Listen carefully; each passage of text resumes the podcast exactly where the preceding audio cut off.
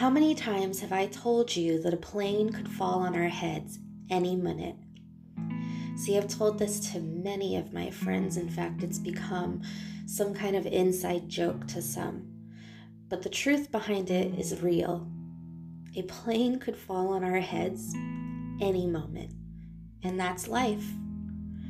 See, the virus, the coronavirus, is like that plane. And I feel like whether the world is further into chaos in two weeks or we're opening up the world by then, at least people are finally seeing what actually matters in life. So I felt it on my heart to share why my perspective is the way it is. See, in my 20s, I was an atheist. I remember what it was like to think about death. I also later became suicidal. So these two facts became a part of my testimony because it gave a couple of perspectives. From my atheistic point of view, to consider there is nothing after we die is a very empty thought. To simply disappear into nothing. So I thought we had to focus on making a lasting impression so that our memory would live on. I also was especially fearful of anything stealing this life from me. It was mine, and it was my responsibility to keep myself alive.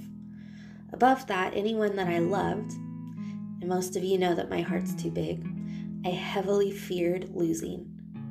I used to have panic attacks as my dad just barely neared 65 because that was around the age that my grandma died.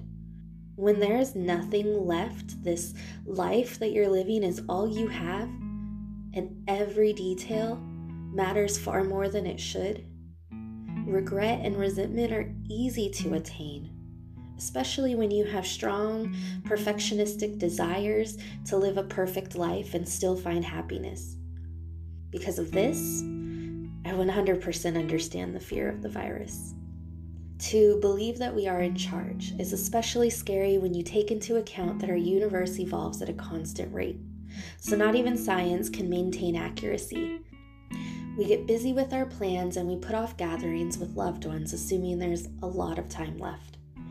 We make decisions based on statistics, and that leaves out the beauty of miracles when the lesser percentage proves that your math is wrong. This virus, for example, is a mutation of one we've already known about with many more like it. Whether it was man made or not matters little, because at this point, it now exists, and even if we could have done something to stop it, it still exists now. There's nothing we can do to change the past, and there's no way to know what tomorrow holds. This fact has always been true, even for the world's geniuses. So, could it be safe to say that we're not in charge? But to say this to someone who doesn't understand God and expects routines and strategic plans to meet goals down the line can sometimes sound harsh. Because we put a lot of work into plans and expectations. So, because of this, I 100% understand the fear of this virus. But let me explain this other perspective, the suicidal perspective. When you've let the world beat you down and you've believed every lie, death no longer looks unappealing. At some point, the emptiness is far better than the hell that you're living. But in my heart, I thought of everyone else. So even though I wanted to die, I didn't because I didn't want to shock anyone and I didn't want them to see the mess that I was. In fact, I kind of think there's a part of me where I didn't want to die just to protect my own image.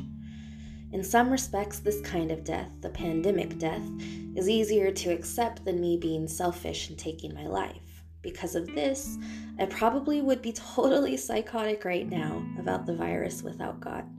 Because on one hand, I'd be scared for my people, and on the other, I'd not care about me. So let me tell you about a third perspective. This one actually brings me peace today, and there's seven parts to it. So, first, I have to humbly admit that I don't know everything, nor can any human being know everything. So, anything from anyone's mouth or post is taken with patience and consideration. Whatever I don't align with, I let go, and whatever I do, I learn from. Even the news, government, pastors, etc. I will be obedient, but I don't believe everything. Two, I have to appreciate the moments, especially the small ones. I say this because it is the small moments that pivot us into a different path, subtly. It's the lady who gave $7 towards my mission trips that I remember. The fact that in high school two girls bought me candy because they cared. The time I was prayed for by a stranger who just knew I needed it. The person who gives away half of their own so that we both don't starve. The little things. Because those are everywhere. If you look, you can see so much beauty in the world. But instead, we focus on crime, money, and status. 3. I have to know that my work goes beyond a job or something that only happens for 8 to 12 hours a day. My work is to love, spread peace, and be a vessel that shows the glory of God through characteristics of God that is love. And to do that, I must know God, since I must trust God. 4. I have never said I was the best. I don't say I have it all together. I don't claim to be not a sinner or that I am righteous, though to God, He makes it so in the blink of an eye. I no longer shoot for perfection, but for matters of the heart that can be messy and imperfect. I focus on why I'm doing something instead of how.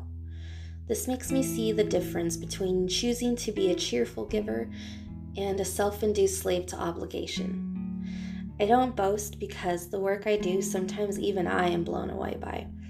I don't plan well or try to perfect a plan because I leave room for spontaneity. Sometimes we have to go and let God do. And that is why I can't take credit. Therefore, most things that come out of me that don't have God involved are usually not that awesome. So I cannot be the best. 5. I believe that I can do anything if it's God's will so I no longer hesitate or fearfully hold back. He has taken me all over the world to almost every state in the US, and I've faced almost every fear I've ever had with him. I have been sick as a dog with no voice and still gotten up to sing a concert, and well, too. I've lived on faith alone for almost three years with little income and watched him provide for me day in and day out. I've seen him change people into completely new people. I have walked into dark corners of my past with him and healed wounds I didn't even know I had. So I don't believe a single thing can stop me when I'm in his hands. Because of this, I've been more successful as an individual, proud of myself, and I love myself more and more each day. 6.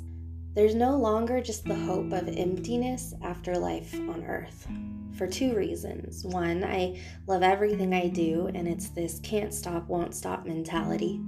And two, there's not just emptiness after life. I heard this question a number of times from a number of people.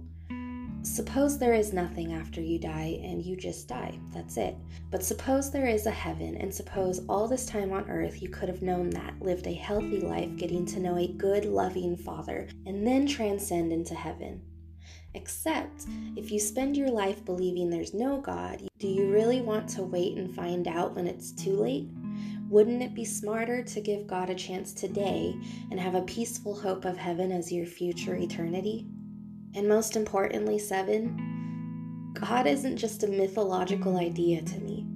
God isn't a rule and order system. God isn't a dictator. God isn't cruel or selfish. God didn't cause the virus.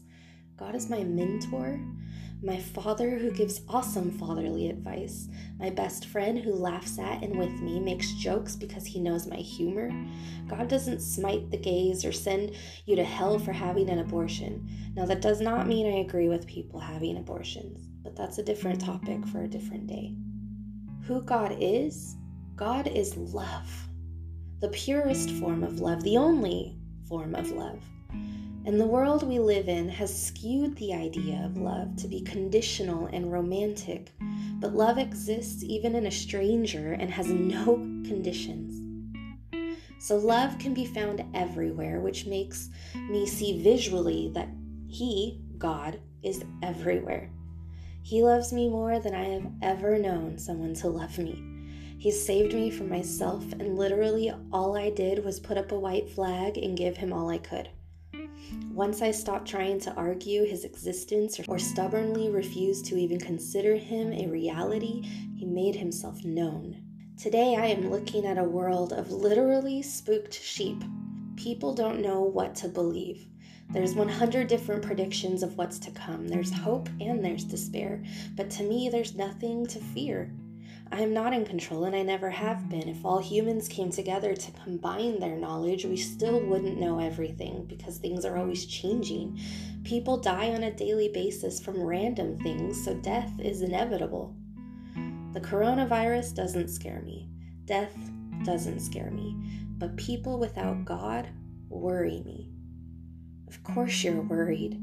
Of course, you're scared. You have facts being thrown at you from all directions, opinions of drastic measures that may not happen but feel like they could. And with 8 billion people on Earth, we're just creating a frenzy. So, look, if I told you that I knew of a medication you could take that doesn't ensure that you won't die or get sick, but it does bring a peace that makes no sense, a joy that can't be stolen, and a love that you'll never want to give back, would you take it? Because Jesus didn't come for the ones who were healthy and well, He came to heal the sick. He came to doctor our spirits back to life. Love you guys.